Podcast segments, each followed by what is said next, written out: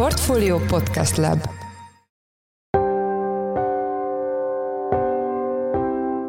Mindenkit üdvözlünk, sziasztok! Ez a Checklist a Portfolio Podcastja július 2-án pénteken. A mai adásban továbbra is a nemrég bejelentett, a befektetéseket érintő szigorításokkal és adóemeléssel foglalkozunk. Elsőként azt járjuk körbe, hogy milyen hatása lehet a hasonló döntéseknek, és mi lesz a jövőbeli hozamokkal. Ilyen időszakban ilyen válságos időre hajazó intézkedéseket megtenni, ez bizony tulajdonképpen inkább olyasmit sugall, hogy az államapparátuson belül aggodalmak vannak, félelmek vannak. Tehát nem jó jel, meg kell mondanom őszintén, nem jó jel, mert ilyen intézkedéseket nem akkor szoktak hozni, amikor minden rendben van, hanem akkor, amikor valami nagyon furcsa dolgok indultak el, és ez igazából a külvilág ezt most nem indokolja. Vendégünk Bod Péter Ákos, egyetemi tanár, a Magyar Nemzeti Bank korábbi elnöke. A második blokk témája az lesz, hogy mennyi forrást tud bevonni az állam azzal, hogy a kötvény, részvény és vegyes alapok szabályozását átírta. Erről Árgyelán Ágnest, lapunk pénzpiaci elemzőjét kérdezzük. Én Szász Péter vagyok, a Portfolio Podcast Lab szerkesztője, ez pedig a Checklist június 2-án.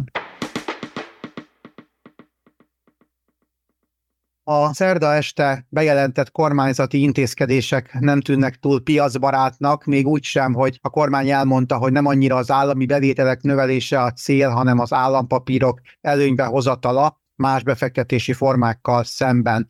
Itt van velünk a telefonban Bod Péter Ákos, egyetemi tanár, a Magyar Nemzeti Bank korábbi elnöke. Jó napot kívánok! Jó napot kívánok! Az első kérdésem, hogy ön szerint hatékonyak-e ezek az eszközök, legyen szó a 13%-os extra adóról, vagy éppen a befektetési alapoknál elrendelt szigorításról, amelyek ugye az állampapírok felé terelik a forrásokat, tehát hatékonyak-e az államadósság finanszírozásának szempontjából? Azt gondolom, hogy a mérték az államadósság étvágyát tekintve nem túl nagy.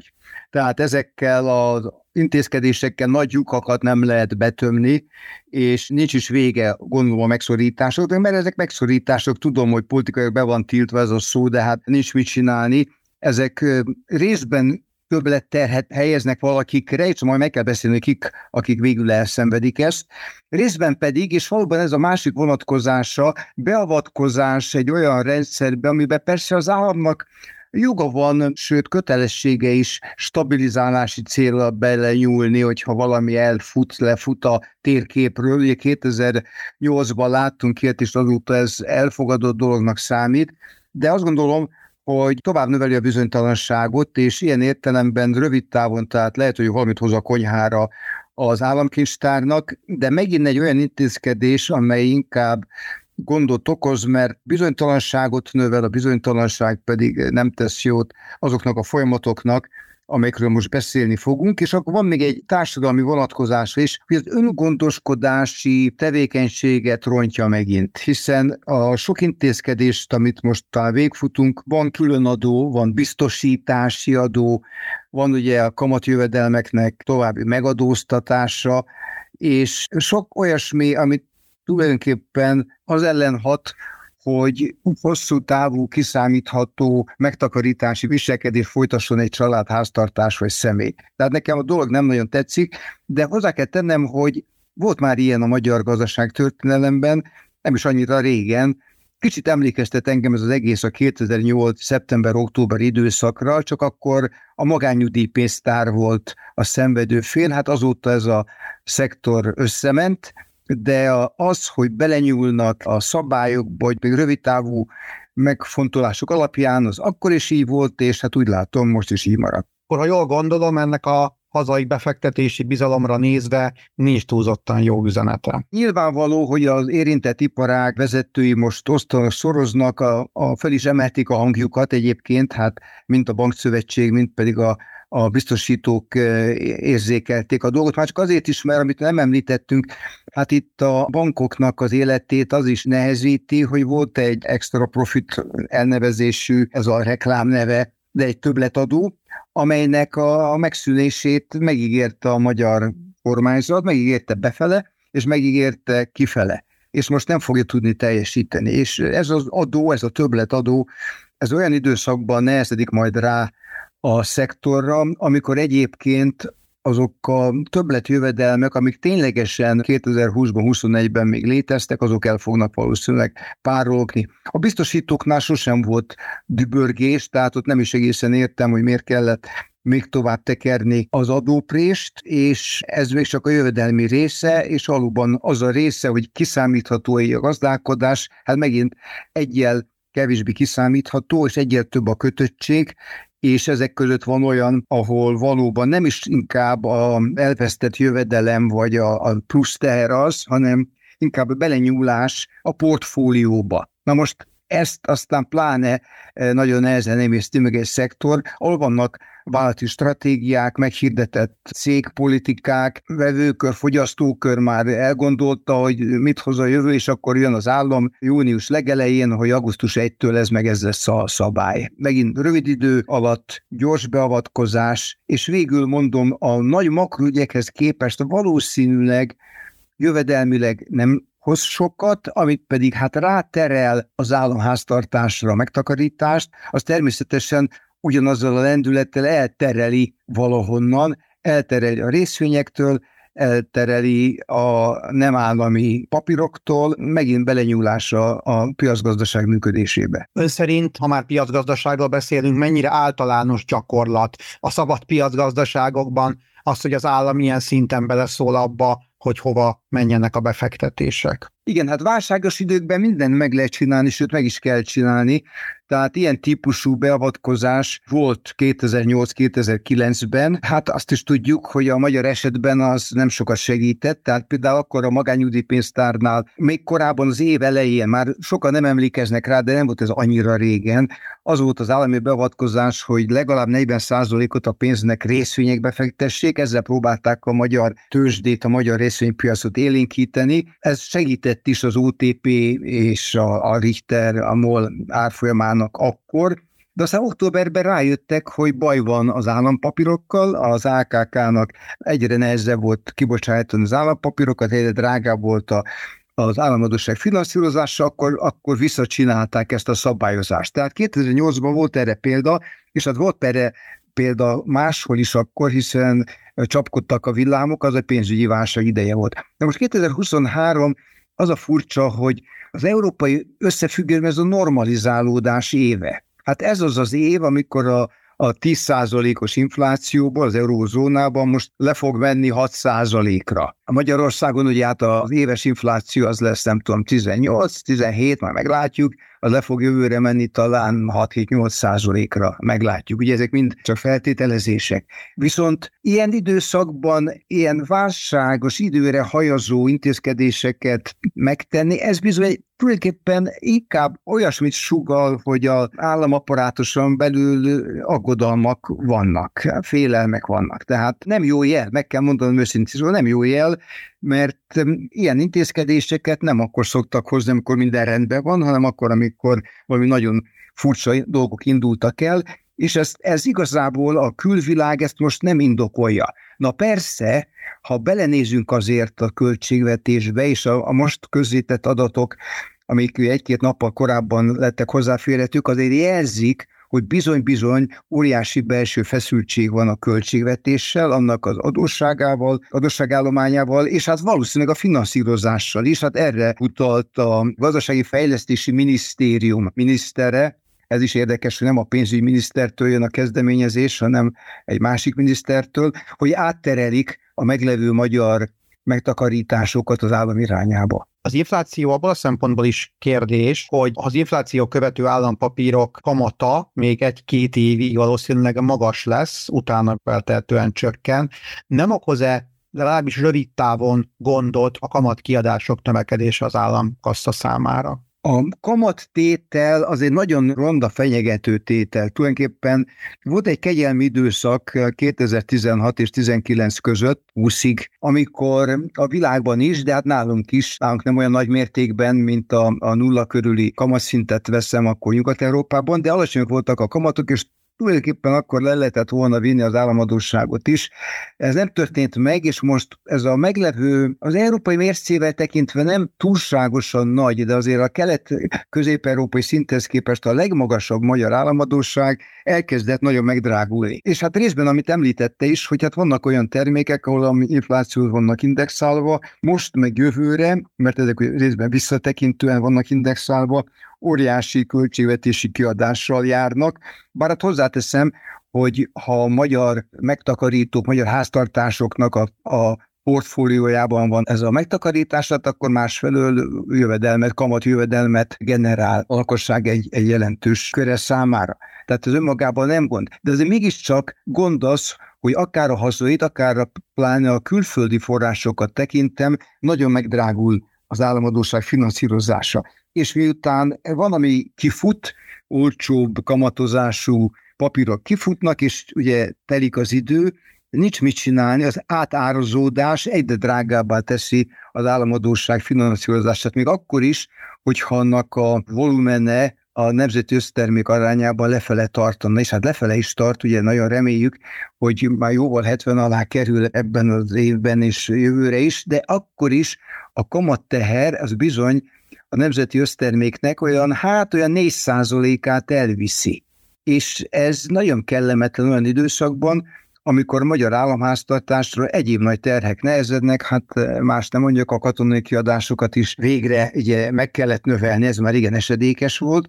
Vannak nagyon rosszul ellátott területek, most az oktatást nem is említem, hát az teljesen nyilvánvaló mindennapos tüntetéseknek a tárgya, de hát az egészségügyben is valamiért rengeteg tennivaló. Tehát ha ezeket összerakom, akkor valóban az államháztartás finanszírozása egy nagyon kínos, kellemetlen téma lesz, és nem is látszik könnyű megoldás, ha csak meg nem írnak az uniós részben ingyen források, részben pedig a kedvezményesnek számító hitel része az uniós csomagnak, ami ugye ismert módon óriási kérdőjelekkel van körülvéve, és ennek az évnek az egyik legnagyobb bizonytalansága. És akkor még nem beszéltünk arról, hogy a magyar hitelbesorolás sem annyira biztos, mint gondoltuk egy másfél éve, törékeny állapotban van ez, 1,5-2 fokkal a bovli szint fölött, de nem nagyon magasan, és abban az időszakban kaptuk ezeket a besorolásokat, amikor még úgy nézett ki, hogy a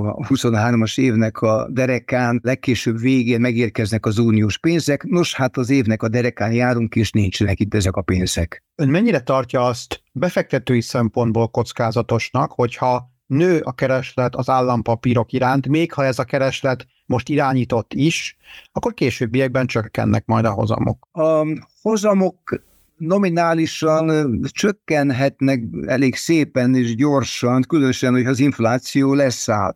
Mert itt azért tulajdonképpen, amiről nem beszéltünk, ennek a hozamfelfutásnak az egyik oka az, hogy maga az árszint felszaladt, és ezzel együtt a hitelárszint is, a pénzviszonyokat teljesen átírta az, hogy visszatért az infláció, és ugye kárpótolni kell a megtakarítókat a reálérték csökkenésért. Tehát itt igazából valóban azt lehet remélni, hogy idő múlva normalizálódnak ezek a viszonyok, és az államnak se kerül majd olyan sokba a saját adósságának a belső finanszírozása. És többen azt lehet mondani, hogy az a tény, hogy a magyar megtakarítók ilyen jelentős részben finanszírozzák a magyar államot, ez jó dolog, és ez egy nagyon fontos fejlemény, mert 2008-at említettem, sok minden hasonlóság, de nagyon nagy eltérések is vannak, hát főleg abban például a mi vonatkozásunkban, hogy akkor nagyon nagy volt a magyar államadósság külső finanszírozása. Ez most lement, és annak egy jelentős része valóban a magyar családoknál, a háztartásoknál van. Tehát ez a része rendben van. Azért az, hogy ezt ki kell kényszeríteni, hogy rá kell terelni, azért ez nem nagyon vigasztaló, és különösen akkor azt is tudjuk, hogy a forint árfolyam volatilitása miatt, ez egy kicsit más téma, de azért ez is ide tartozik, hát bizony nagyon sokan, amikor a forint nagyon gyengült, akkor szépen a megtakarításaik egy részét elkezdték átvinni nem forintba. Úgyhogy hát itt sok kérdőjel van, és befektető bankár legyen a talpán, aki meg tudja magyarázni megnyugtató módon a befektetőinek, hogy mit is kell csinálni, mások azért is, mert hát ha az ember elolvassa ezeket a szabályokat, akkor nagyon rövid időn belül nagyon drasztikus változásokat kellene végrehajtani a portfólióban. Ezek kényszerített változások, nem csak arról van tehát szó, hogy a magyar megtakarító felfedezte a magyar államot, ez jó dolog lenne, hanem az is mögötte van, hogy a magyar állam nem bízik abban, hogy a saját értékpapírjait lejegyzik lelkesen és örömmel, hanem kénytelen ráterelgetni a gazdaság szereplőit. Na ez a része nincs rendben, és ez inkább valóban mutatja egyfajta ilyen kapkodás jelét, legalábbis az ember nem tud másra gondolni, amikor hirtelen belenyúlnak egy meglévő, jó-rosszú, de működő rendszerbe. Most nem csak arra gondoltam egyébként, hogy az irányadókamat, vagy az alapkamat csökkenésével, vagy akár az infláció mérséklődésével csökkennek majd a kamatok, hozamok, hanem arra, hogy például a kamatprémium nem feltétlenül lesz annyira magas, mint most, hiszen az óriási kereslet nem kényszeríti az államot arra, hogy az embereket bevonza adott esetben egy magasabb kamatprémiummal, vagy magasabb hozammal. Igen, ez nagyon lényeges dolog, hiszen a magyar állam 2020-ban óriási deficitet ért el, és 21-ben és 22-ben is, tehát valóban nagyon sok papírt kellett kibocsájtani, és ezért úgy döntöttek, hogy komoly prémiummal szúdítják rá ezt a hatalmas állományt a piacra. Hát ha feltételezzük, hogy 24-ben a költségvetési hiány az sokkal kisebb lesz, és ezért friss finanszírozásra kevésbé lesz szükség. Hát ugye meg kell újítani a lejáró papírokat, tehát lesz itt azért bőven még állampapír kibocsátás, akkor talán elvileg enyhülhetne ez a fajta nyomás, és akkor nem kellene ilyen prémiumokkal elég drágán bevonni a hazai megtakarítókat. Persze ez felveti azt a kérdést, hogy valóban ez történik-e, és valóban 2024-ben kisebb lesz az államháztartás hiánya. Én különböző számításokat láttam, és miután azért azt is mondjuk el, hogy azért ez a költségvetés és a mögötte levő deficit kalkuláció egy nagyon erőteljes gazdasági növekedést feltételezett. Hát ugye nem tudjuk az idén mennyi lesz, de ehhez képest még 4%-os növekedést írtak be. Én nem látok semmilyen szempontból, sem erőforrás szempontból, sem piaci szempontból, sem kamatszint szempontból, semmilyen szempontból nem látom azt, hogy ez reális lenne. Ezt csak azért hozom ide, mert akkor a számok borulnak, és a költségvetésnek a bevételi oldala gyengébb lesz, mint ahogy beírták, már például nagyon könnyen előfordulhat, akkor a kiadás oldalon kell további megszorításokat hozni. Ez egy más pálya lesz, és akkor mindaz, amit mi beszéltünk, az már feltételes módba kerül, mert akkor nem az lesz a jövő, mint amit a költségvetési terv előjelzett, hanem egy sokkal hektikusabb világ jön, és abban pedig megtalálni azt, hogy milyen kamat feltétel mellett tudja magát finanszírozni a magyar állam, hát ez nem lesz könnyű feladat. Nagyon szépen köszönöm. Az elmúlt percekben Bod Péter Ákos egyetemi tanár, a Magyar Nemzeti Bank korábbi elnöke volt a vendégünk. Köszönjük, hogy a rendelkezésünkre állt. Köszönöm szépen, viszonthallásra! A kormány friss rendeletében gyakorlatilag kötelező allokációt rendelt el a kötvény, részvény és vegyes alapoknál az állampapírok felé terelve ezzel az embereket, és az a terv, hogy ebből 5 milliárd forintos plusz forráshoz jut. A nagy kérdés, hogy ez mit jelent a befektetők szempontjából. Itt van velünk a telefonban Árgyelán Ágnes, lapunk elemzője. Szia! Sziasztok, üdvözlöm a hallgatókat is! Az első kérdésem, hogy néz most ki a befektetési alapok portfóliója? A legfrissebb számok ennek kapcsán márciusra vonatkoznak, és ezekből azt lehet látni, hogy a befektetési alapokban a vagyonnak legnagyobb része az készpénzben és betétben van. Nem sokkal marad emögött a befektetési jegyekben lévő megtakarítás, és a harmadik legnagyobb csoport a hitelviszonyok megtestesítő értékpapíroké, magyarán a kötvényekké, és ugye ebből is látszik, hogy a befektetési alapokban jelenleg a legnagyobb részt azt a likvid eszközök teszik ki, és a kötvények azok csak a harmadik legnagyobb ilyen eszközcsoport. Hogyha azt mondjuk, hogy az állampapírok jól kamatoznak ebben az inflációs környezetben, akkor miért tartottak ilyen sok pénzt likvid eszközökben a befektetési alapok? Valóban magasnak tűnik így a likvid eszközöknek az aránya, de azért két dolgot érdemes itt megjegyezni. Ugye azt lehet látni, hogy a likvid eszközöknek az aránya leginkább a tavalyi év második felétől kezdett el felfutni,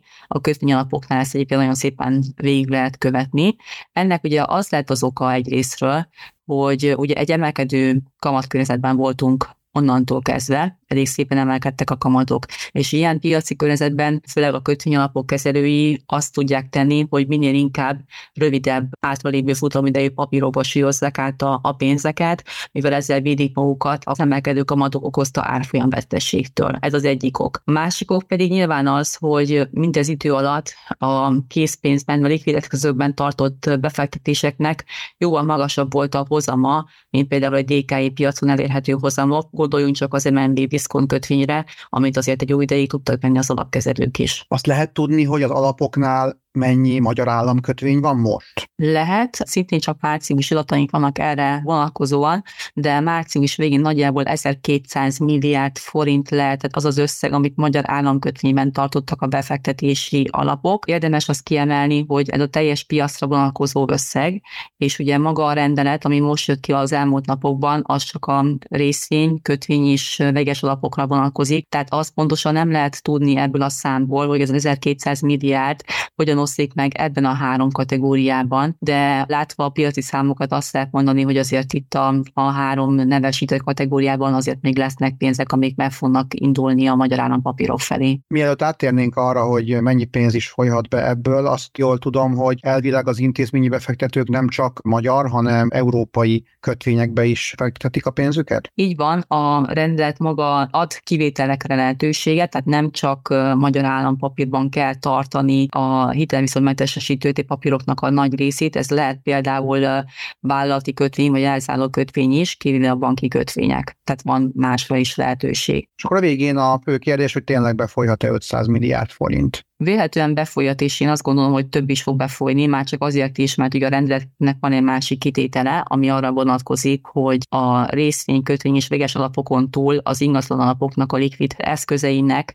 20%-át diszkontkincstárban kell tartani augusztustól. Márpedig, hogyha a márciusi likvid eszköz arányokat nézzük, akkor ebben a négy kategóriában volt összesen 2860 milliárd forintnyi likvid eszköz, és hogyha ennek veszük a 20%-át, akkor már megvan az 570 milliárd forint.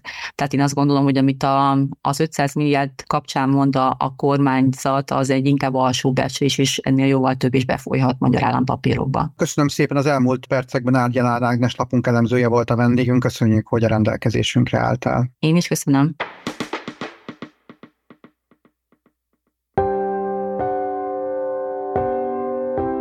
Ez volt már a Checklist, a Portfolio munkanapokon megjelenő podcastje. Ha tetszett a műsor és nem tetted volna, iratkozz fel a Portfolio Checklist podcast csatornára valamelyik nagyobb platformon, például Spotify-on, Apple vagy Google podcasten. Ha segítenél nekünk abban, hogy minél több hallgatóhoz eljussunk, értékelj minket azon a platformon, ahol ezt az adást meghallgattad. A mai műsor elkészítésében részt vett Gombkötő Anna, a szerkesztő pedig én voltam, Szász Péter. Új műsorral hétfő délután 5 óra magasságában jelentkezünk, addig is minden jót, sziasztok!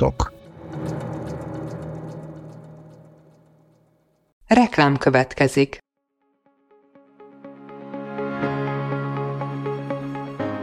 Raoul Müller Lajos vagyok, az Agrárszektor főszerkesztője. Májusban 2 tematikus konferenciát is rendezünk Kecskeméten az Agrofood szektor szereplőinek. A május 22-én tartandó Portfolio Agrofood 2024 konferencia az élelmiszeripari vállalkozások, beszállítóik, a szolgáltató cégek és a kereskedők számára nyújt egyedi betekintést az aktuális trendekbe. A május 23-án megrendezendő Agrofuture konferencia pedig egyedülálló módon tematikus formában foglalja össze a hazai agrárgazdaság fenntarthatósági követelményeit és innovációs lehetőségeit.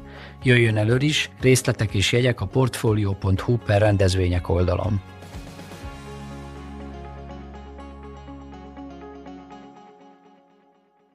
Reklámot hallottak.